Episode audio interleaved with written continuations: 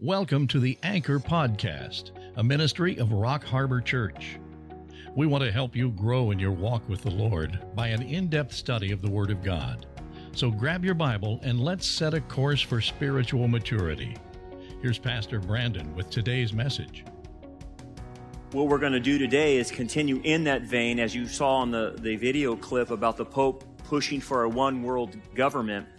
And we're going to go neck deep into this as we study the rest of chapter 11 about Babylon. We've taken three messages on this because it's very in-depth when you get into Babylon. And so this is the third message.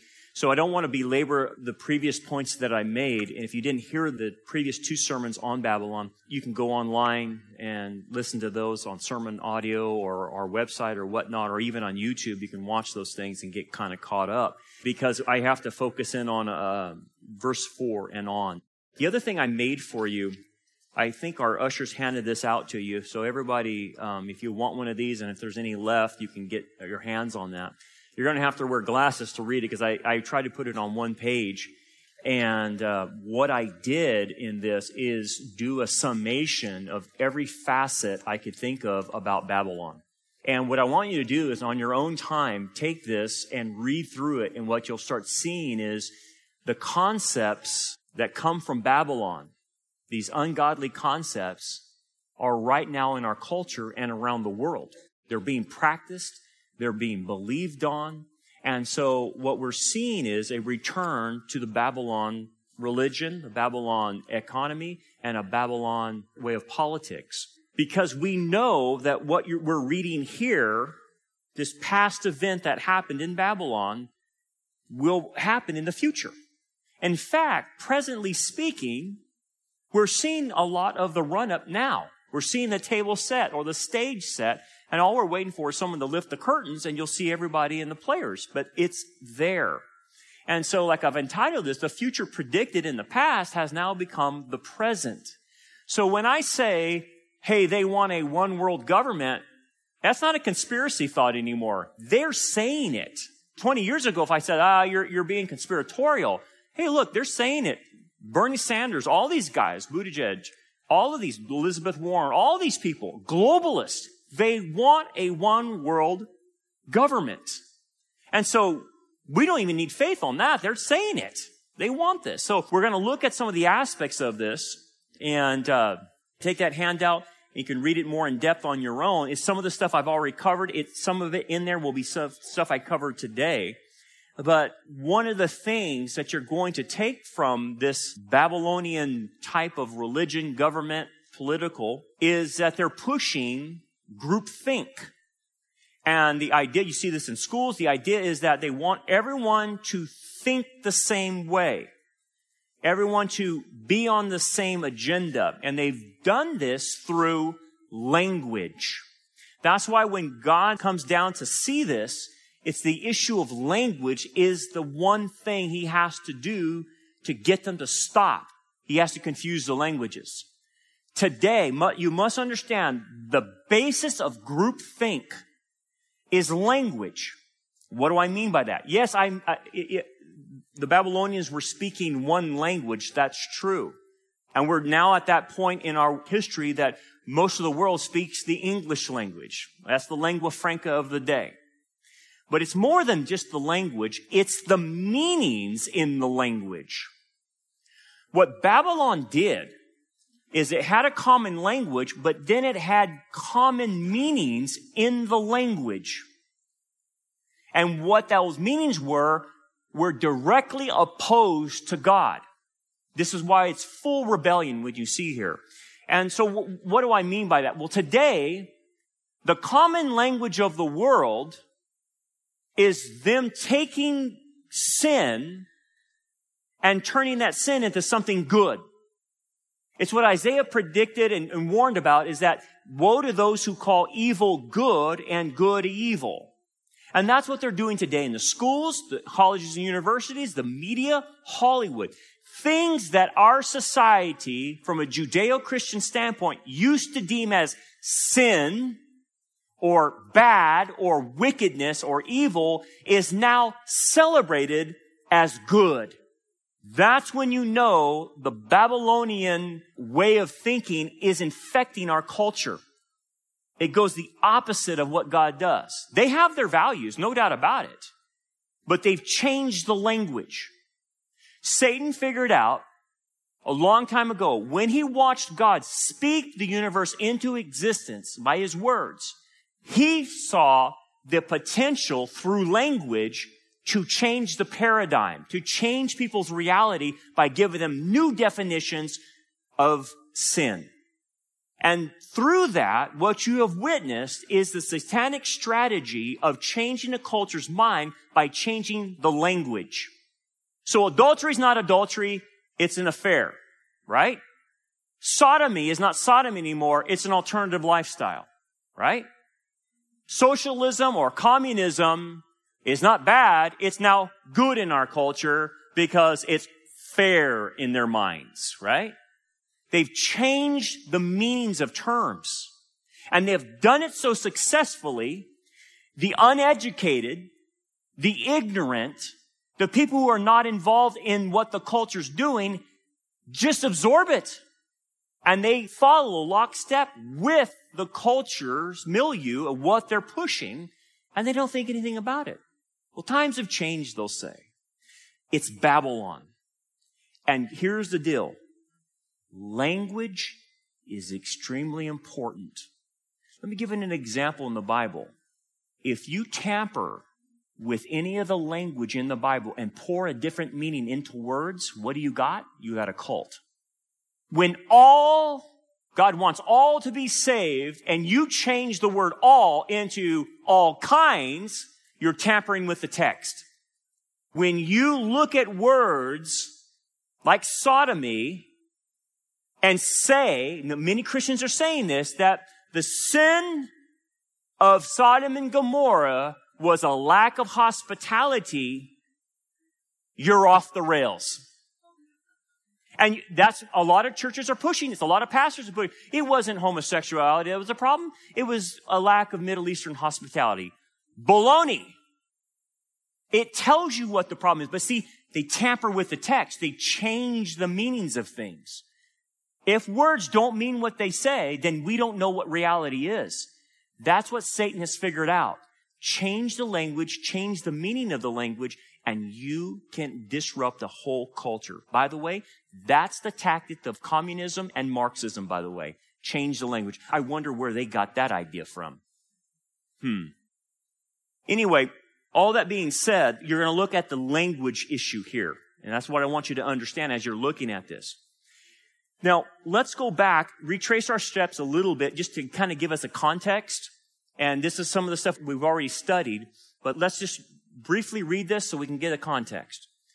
Now, the whole earth had one language. There's the one language, not only one language, one vocabulary, okay? And one speech. And it came to pass, as they journeyed from the east, that they found a plain in the land of Shinar. That's the Fertile Crescent. That's where Iraq is today. And they dwelt there. This is the same place that Cain went when he ran from God. Usually in the Bible, when you see people going to the east, they're running from God. So this, they're going in the same direction as Cain, which is a rebel. They're in rebellion, okay? So they're going eastward. Then they said to one another, here's the groupthink, come, let us make bricks and bake them thoroughly. They had brick for stone and they had asphalt for mortar. Now, I went in depth on that, but basically what it is God wanted people to build with stones that would fit together. But they didn't want to go God's way. They actually manufactured bricks and used asphalt or tar to stick the two together. And what it's a symbol of is them earning their way of salvation by producing something. Instead of taking what God provides, they're producing something. God provides salvation. They're saying we're providing our salvation. Also, in the system, the bricks represent humanity. Now, what do you mean by that? Well, when you look from a totalitarian standpoint, when you look from these people on the left, they look at human beings as utilitarian. They have no value unless they can produce. That's why they're okay with killing babies, and they're okay practicing soft euthanasia on the elderly by not giving them the care they need. They only value you if you're a brick. And if you're a broken brick or we can't use you in the wall, we're tossing you out. That's how they view humanity. And the mortar is a symbol of the false religion that keeps these people together. So we talked about that more in depth last time, but I'm not going to belabor that. And then it says, and they said, groupthink, come, let us build ourselves a city and a tower whose top is in the heavens. And the idea is the city represents security, and the tower is the religious functioning of opening a portal between the physical world and the spiritual realm. What they wanted to do is reestablish connection to the occult, to the spiritual realm. Not God's spiritual realm, the demonic and fallen angel spiritual realm. Just as they had remembered had happened in Genesis 6, when the sons of God, fallen angels, copulated with women and produced Nephilim. What happened with these angels, these fallen angels? They were giving information to the daughters' dads, passing on occultic information, metallurgy, how to do certain things that no human could have figured out. That's the nature of the occult. The occult means to reveal secret knowledge. These fallen angels were giving secret knowledge to human beings in order to create a more disastrous world. So they taught human beings warfare, warcraft, metallurgy, and weapons. They taught them how to tap into the occult power. That was the exchange going on. The Tower of Babel represents wanting to go back to that, where they get information that is hidden to humans from these fallen creatures who can tell them how to do certain things. Don't think for a moment that these people who have high intellects and ungodly, and they're given ideas about the internet, about how to run the internet, Google, Facebook, Twitter, Amazon. Don't think that these are geniuses. Many of them are involved in the occult. And because of that, if you're tapped into the occult, you will get ideas of how to do certain things. There was a famous mathematician in India, and he was given a problem to solve. And no one on the earth, no mathematician on the earth, on the planet, could solve this equation. So they gave it to him, seeing what he would do with it. Well, after a few days, he came back and he solved the problem. And they asked him, how did you solve the problem? Is your great intellect? He said, no, I tapped into my spirit guide, and my spirit guide solved the problem, and he solved it for me. And here you go. That's what's happening with the occult. Anyone tapped into that will have these experiences where they're given ideas, but these ideas seem benevolent, but they're malevolent. They're used to hurt humanity. And that's what you have to understand. That's what the Tower of Babel was for, to tap into that, to create a portal between this world and the next of fallen creatures. Anyway, Josephus notes something. I want to take us back to one of the oldest commentators on this passage, and I want you to see what he notes. This is from Josephus in Antiquities. And he comments on this. He persuaded them, talking about Nimrod, because he's the leader of this whole thing, to ascribe it to God as if it was through his means they were happy, but to believe that it was their own courage which procured that happiness. He also gradually changed the government into tyranny. Does that sound familiar? Seeing no other way of turning men from the fear of God, but to bring them into a constant dependence on his power. That's exactly what the politicians want. That's exactly what the UN wants. It wants people to be dependent on the state, to be dependent on the UN, dependent on the world government. Josephus is saying this 2,000 years ago. He goes, this is what they were doing. They knew they couldn't get to tyranny because of the fear of God in people. So how do you get the fear of God? Make them dependent on the state. Make them compromise. And that's how they'll give up their Christianity. That is exactly what's happening today. If you watch America and just use America as a template, politicians want people to be dependent on the government. That's not America. That's not the way we were founded. But they're creating a nanny state so that people are dependent on them. And because of that, they will give up their morals. They will give up their Judeo-Christian ethics if they had any, because they want free stuff. And once they get free stuff, you can control them. Benjamin Franklin said that once the American people figure out that they can vote themselves money, game over. And that's what's happened. That's Babylonianism. Babylonianism. Now let's go and let's now drill into the text we want to look at. And this is verse 4b. So they wanted to build a tower. They did that to build a city for security. And now they said, let us make a name for ourselves. So this is another motivation that they're wanting to do. It's a goal. So these goals of them are intertwined. Now, what does this mean to make a name for themselves? Well, it goes back to Genesis 6. In Genesis 6, the Nephilim were also called the men of renown, that they were famous. They had a name because of the great feats they could accomplish. Nimrod himself was famous for the great feats he accomplished because he was a Nephilim. He's not fully human. He's part fallen angel and part human. And these Nephilim were like the heroes today in athletics, so to speak. Everyone knew them. They had fame. They had a name. Well, in this context, what it means to have a name, it's satanic pride to have a name. What do I mean by that is they want to achieve immortality through their reputation and through their deeds of performance. That's what they want. They want immortality and name because of the achievements they accomplished together.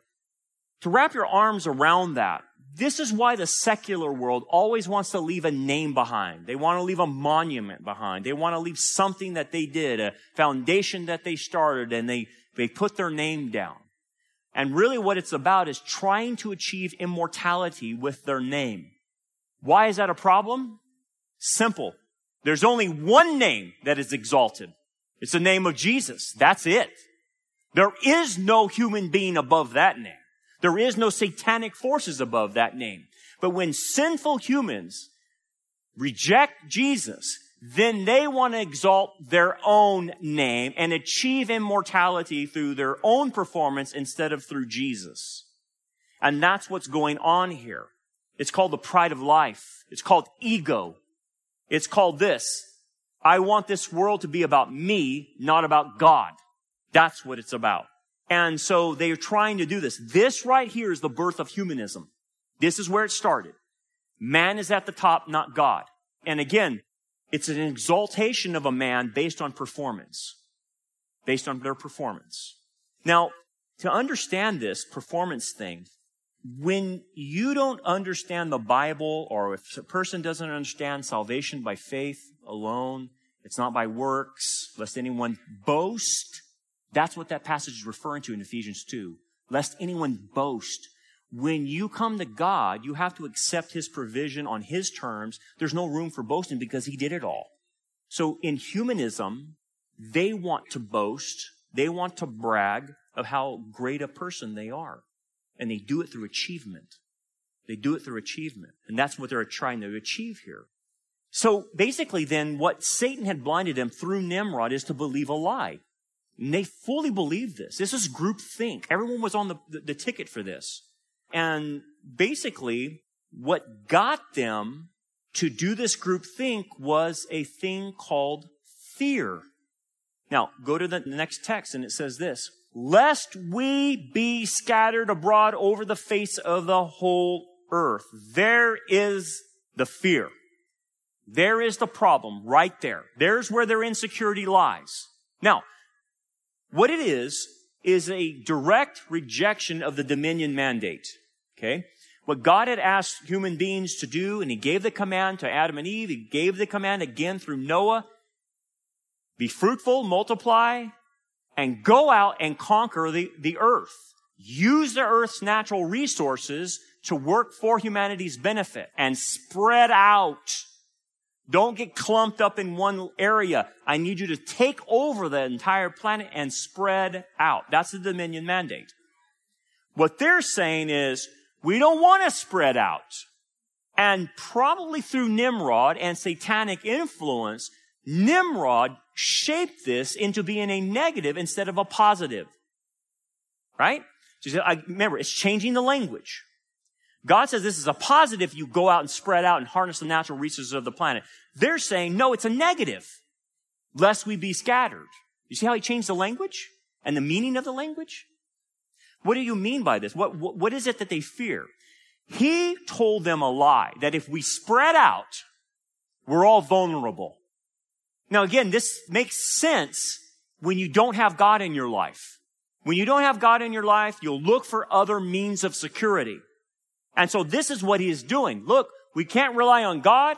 God's our enemy. We got to rely on ourselves, and we got to do things that bring security. And the last thing we want to do is get out of here and spread out. That will bring insecurity. Animals will attack us. Rogue other humans will attack us. We need to stay together. We need to unite.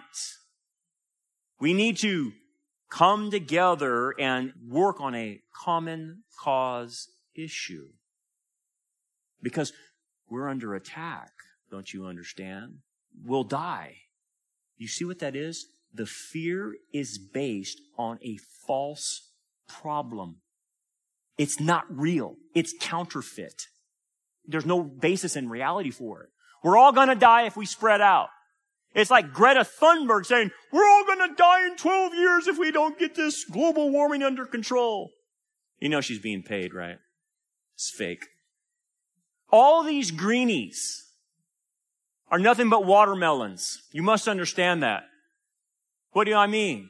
They're green on the outside, but they're red in the middle.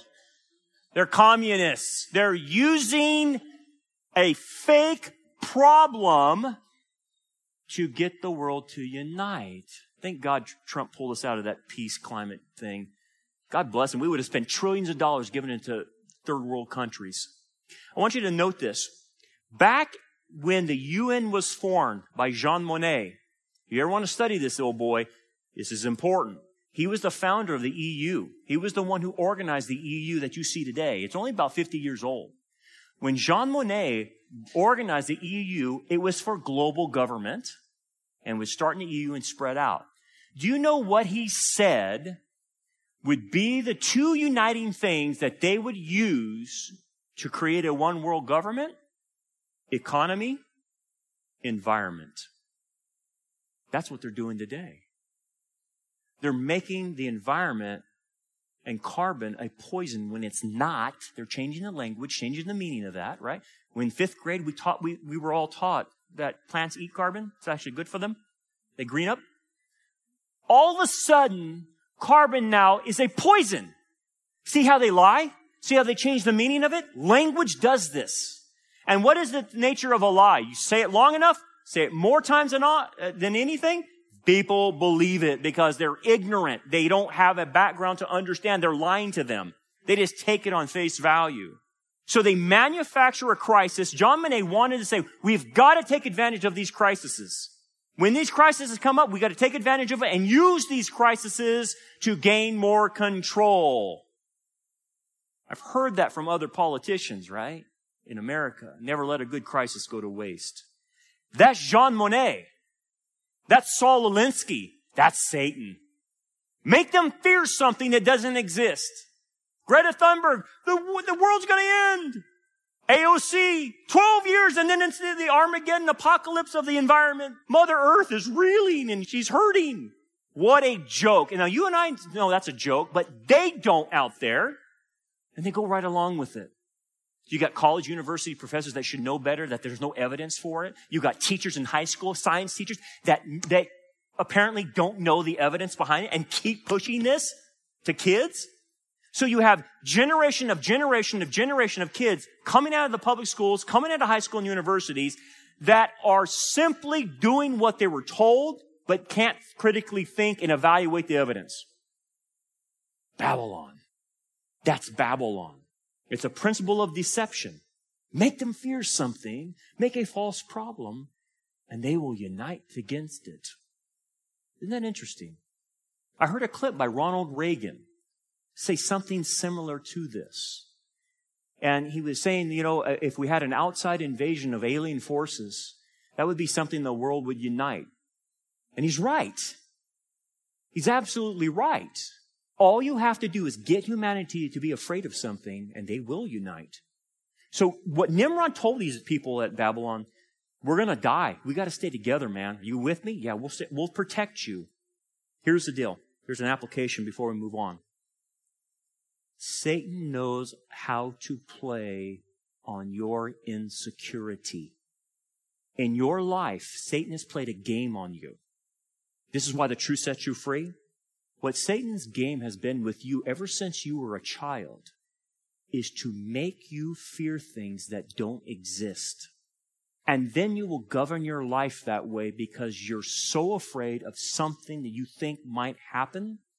It creates anxiety. It creates insecurity, and this is the deal. He knows if you don't have God to go to, if you don't know the scriptures, to what scriptures apply to that, he knows you will turn to other sources of security in the world to find your security, to make you feel okay. And I'm going to tell you this, these things that we go to that are false securities, there's no security there. It's fake. But that's the game Satan is playing with you individually and me individually and the whole world. I'll play on their fears and make them think there's a monster in their closet. That's how the game is played. That's how even Christians live their life, in total fear. So what do? What do they run to security for? Money, power, position, a name, right? They'll do those things. People that have the right people in their life, the right network. All those things are fake because he doesn't want you going to God for security. So that's a lesson we're going to talk a little bit more about. But anyway, let's unpack this just a little bit. The idea that Nimrod's doing, obviously he pushes a fake problem. And then what he is saying is this. If we unify, we can achieve more. If we unify, we can achieve more together. That's true on one level, but it's untrue in the level they're at. They're at a satanic rebellion level. And so now the whole push in our world is unity, right? Even in the churches, they're saying we need to unify. At what cost? To drop my theology? Well, we need to unify. You're just causing division. I'm not dropping my theology for you. If you're off the chain on your theology, I have no fellowship with you. Also, even in my conservative views, which derive from a Judeo-Christian ethic, like a free market system, which the Bible supports, not communism.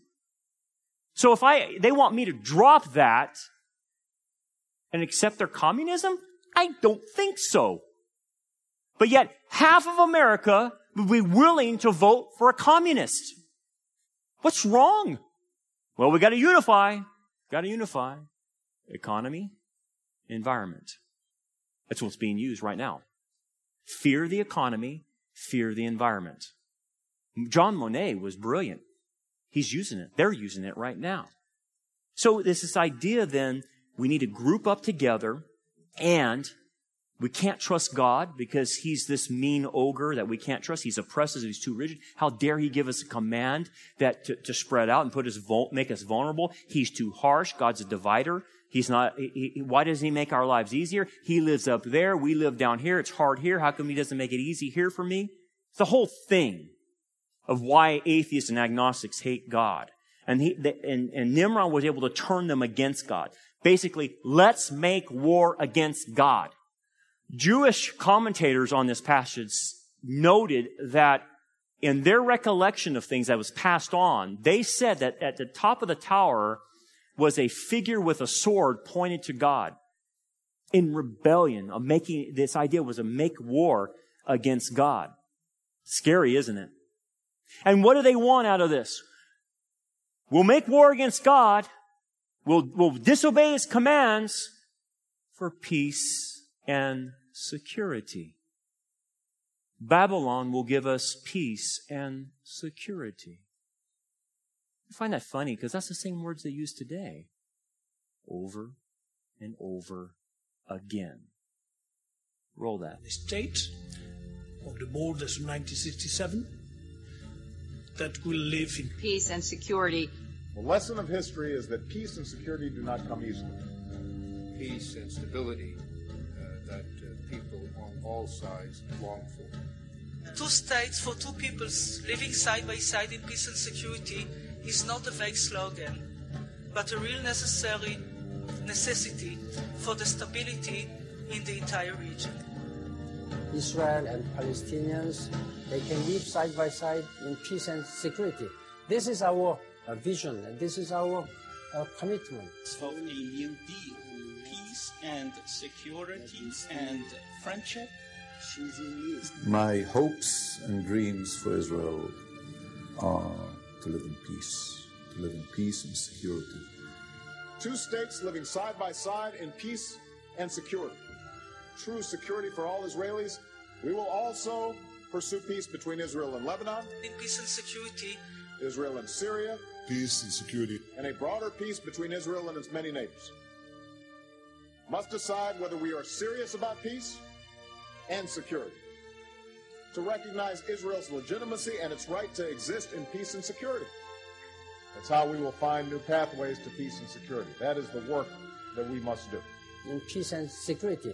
Peace and security and coexistence. A movement towards peace. If we have this triangle, economy, security, and peace, then peace can succeed. Isn't that funny? They're saying the very words Paul predicted. Look at 1 Thessalonians chapter 5. For when they say peace and safety or security, then sudden destruction comes upon them as a labor pain upon a pregnant woman, and they shall not escape. Folks, they are now saying what the Apostle Paul said they would say. I don't think they realize it. We're trying to have Babylon for peace and security. And he says, when they say that, utter destruction comes upon them. What that means is the tribulation is on the heels of that. That's how close we are. They're saying those very words, which signal you're close to the tribulation. That sudden destruction will be the 7-year tribulation. That blows me away. But that's Babylon. We're clumping up together for peace and security. Now, let's go in to what the rest of the text does, and now the Lord's going to take action, okay? Verse 5. But the Lord came down to see the city and tower which the sons of man had built. Now, this idea of leaving heaven to come down, it's not like God can't see this going on. He does see it. The idea of coming down means this in a Hebrew understanding. It means to officially and judicially take action against what they're doing. Just like he came down for Sodom and Gomorrah, right? It's the idea in the Hebrew is he's going to take action now. Now, why must he take action? Why is so building a tower and these people rebelling? Is it this bad? Yes, it is this bad. There's a couple things I want to point out why God has to stop this. First of all, at this point, the truth of God's revelation, if all of humanity is clumping up together and you have no believers there, the truth is that the revelation of God could possibly be obliterated. And so he's not going to allow that. He's going to get his word out. What are they trying to do now? Obliterate the word of God as a hate speech, right? They're trying to get it out. So he has to take action to make sure that doesn't happen. 2, he's trying to ensure that the realm of fallen angels and demons don't continue to create problems for humanity by giving them secret knowledge, because that connection with demons and the fallen angels will make humanity irreparable, because they'll get into so grotesque sin and wickedness beyond human comprehension. So he has to stop that. 3, it wasn't time yet. In the prophetic scenario, one day, and I think it's close, God is going to allow the Tower of Babel to be rebuilt and the whole system go into play. So he's waiting to the end. So it wasn't the right time, so God stopped it. And also, when you look at what Babylon was doing, as considering people as bricks, that the purpose of humans would be ruined. Humans are image bearers. And what Satan was trying to do is take away being an image bearer and just nothing but a utilitarian brick. And also, to stop idolatry as much as possible, because if he didn't intervene, all of humanity would have went towards idolatry. This is the Romans 1 scenario. I think when Paul wrote Romans 1, this was on his mind. It had to be stopped. But think about this. Later, it won't be stopped. In fact, we're seeing the table being set for that. Verse 6, and the Lord said, indeed, the people are one, and they all have one language. We talked about the language. And this is what they begin to do. This is the first thing they begin to do, something this evil. This is their first act of rebellion. So there's no limits on these people. Now, nothing that they propose to do will be withheld from them. And the idea is that they will purpose to sin in greater ways, is the way you translate that. They will purpose to sin in greater ways with the help of demons and fallen angels. So they're going to create this man-made utopia through the help of demons and angels. Verse 7, come, let us go down and confuse their language, that they may not understand one another's speech. So the Lord scattered them abroad from all over the face of all the earth, and they ceased building the city. So he intervened and stopped it. So if you look at migration tables in sociology or even human DNA, here is where they spread out from Babel. It wasn't from Africa, it was from Babel. Let's go to the next one. What you see in human DNA migrations, which confirms the spreading out, is it spread from the Middle East all the way into Europe, Asia, crossed over into the Americas, and into Australia. The DNA migrations match the spreading out from the Tower of Babel. Isn't that interesting? They won't admit that, obviously. And then there's another picture of the DNA spread out. This is how human migration happened on a sociological level. Now, they don't explain why, but we know why it happened. And then I think the other picture is more trails of how humans spread out from the Middle East. Again, science actually backs this up. Archaeology backs this up. Did you know that? Archaeology confirms that more or less about several thousand years ago, populations sprung up out of nowhere. All at the same time, all over the planet. They sprung up at the same time, relatively speaking. Archaeology confirms this. Verse 9.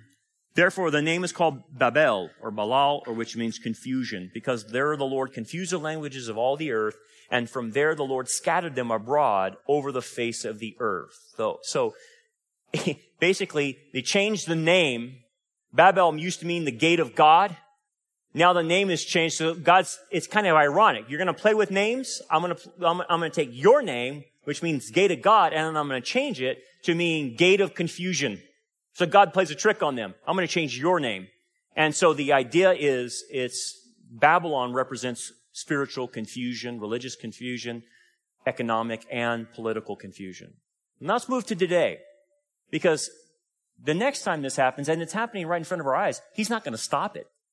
He actually will allow it, because it will be the end of humanity as we know it. So Babylon is being created. Globalism is now the mark of that. And it's funny that when the EU, this is the idea, they want a global government to control the entire planet. That's their goal. That's the EU's goal. That's the UN's goal. And that's what even our left in America wants, globalism, okay? And so when they put the UN and they put the EU together, I want you to see the symbols they embedded in their buildings. Look at this building. This is the European Union building. It is intentionally left undone on the top because the architect, and it's not a secret, the architect made a building that looked like the Tower of Babel. And look at this ancient picture. It's unfinished. Look at the top of the building. The architect left it unfinished. Because you know why? Because the EU believes they're going to finish the work of Babylon. That's what they said. That's how satanic they are. By the way, anyone on the EU Commission has to be Roman Catholic. It's tied to the Vatican. That's why the Pope is pushing globalism. Something about the Catholic religion is tied to this. Because you only can be on the Commission if you're Roman Catholic. But look at the figure. What's in front of the building? A woman riding a beast.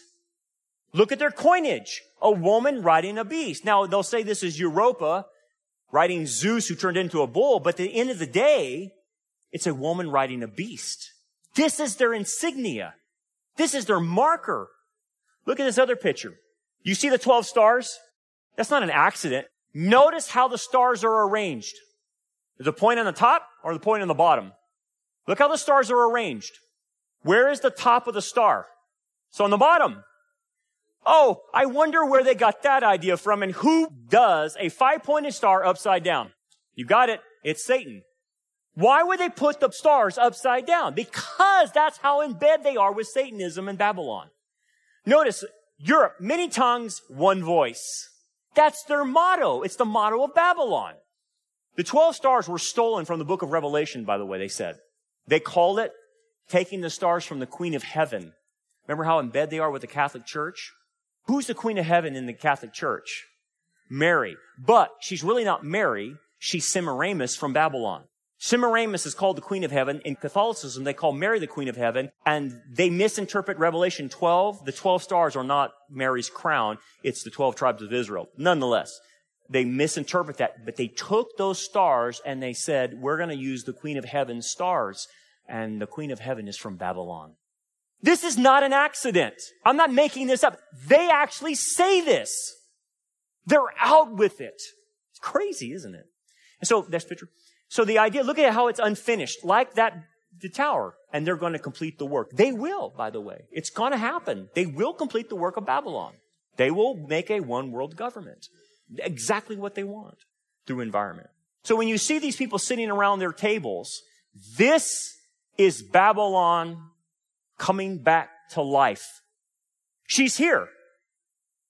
No, she doesn't have America because America stands in the way. The only way you can have a global government is if all the players are in place, and America's not in place. That's why Trump and everyone in here who's conservative is getting attacked so viciously from the global elite. They want America to go down so they can assume us into their global government. That's what this game is about, because the puppet masters, the globalists, are controlling everything. They are controlling the politicians. You think Hillary Clinton comes up with these ideas herself? Heavens no. Someone's telling her what to do. Someone's telling Buttigieg what to do. Someone's telling Elizabeth Warren what to do. Even George Bush mentioned that. He said, this is back in the mid-2000s. In an interview, he says, it doesn't matter who's president because that president can't go against the global elite. Wow. That's George W. Bush saying that. Him saying it doesn't matter who's president because the puppet masters are pulling the strings. Oh. So again, this formation of a one-world government, America stands in the way, and eventually it will form into a one-world government. This is where it's going, and then it breaks up into a 10-league confederation. This is the 10 economic unions they already have in place. 10. It's the 10 toes of Daniel. It's the 10 crowns on the beast, or the horns. Again, this is not me making this up. This is what they want. They want 10 economic global regions to control. So 10 kings will eventually control this. And eventually the beast government will take over. This will be the one world government. And the beast government will be this thing that John saw. He says it's a beast, but this is the one world government he saw as a beast. Is that it was made up of all kinds of things, but it's terrifying. It tramples everybody. And eventually that system will be controlled by one individual. Guess who that one individual might be? It will be the Antichrist. And he will control the entire planet like Nimrod did. Wow. Interesting enough, we got to end on this and some application. I know that's a lot. That's a more geopolitical ideas of what's going on, but let's bring it down to an application so we can wrap things up. The idea of making a name for ourselves is a constant temptation for us. When we were little, we were taught to count. When we were little, we can count to 10, and then we would learn how to count to 20, and we expanded that, and we've always been able to count. And that's what we've learned, right? Just like a child. There's a good thing about counting and knowing math, and there's a bad thing about counting. Let me explain the bad counting, because this is what Babylon was doing. When you divorce yourself from God and His paradigm of what the Scripture's teaching, you will then start counting. What do I mean by that? You will start counting your performance. You will start counting how many bricks you can make and build in your life. And your life will be centered around performance. It will be centered on that performance gives you value in this Babylonian system. Okay? And what happens to people is they lose their security with God because they're cut off from Him. And so they're desperate to find security. So they find security in performance. And it starts young. It starts very young. It starts with, how many hits did I get in the game, Dad? How many tackles did I make on the field? How many goals did I make in basketball? And the count starts happening. The child starts learning that his only praise and value is when he makes achievements happen. And we get into that achievement world and we play the game.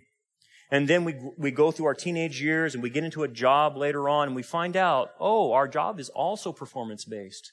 And I get it. It's the way usually they are. But I got to sell a certain amount to feel good about myself. I have to do this or that to feel good about myself. And then eventually it's a matter of how much can I count that's in my bank that will give me security. So what you start realizing is you can also get caught up in the Babylonian game of thinking your value and worth is based on your performance and how you're counting that performance. This is why people become workaholics. This is why people, when they can't perform anymore, go into depression and become suicidal because their identity is tied into counting. How many awards do they have? How many achievements do they have? See, once you realize that, that's the Babylonian system. This is why we connect to God, because it's not based on counting. It's based on faith.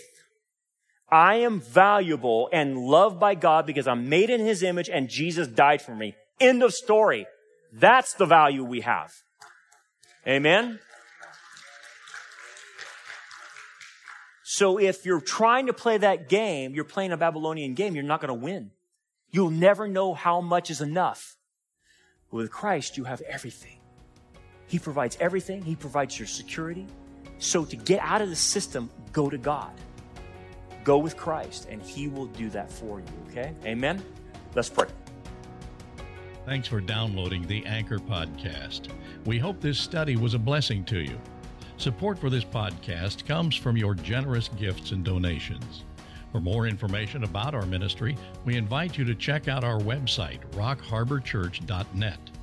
Also, check out our YouTube channel, Rock Harbor Church Prophecy Update, where we focus on signs of the times and present a wide range of sermons and discipleship lessons. So until next time, keep looking up, for our redemption draws near.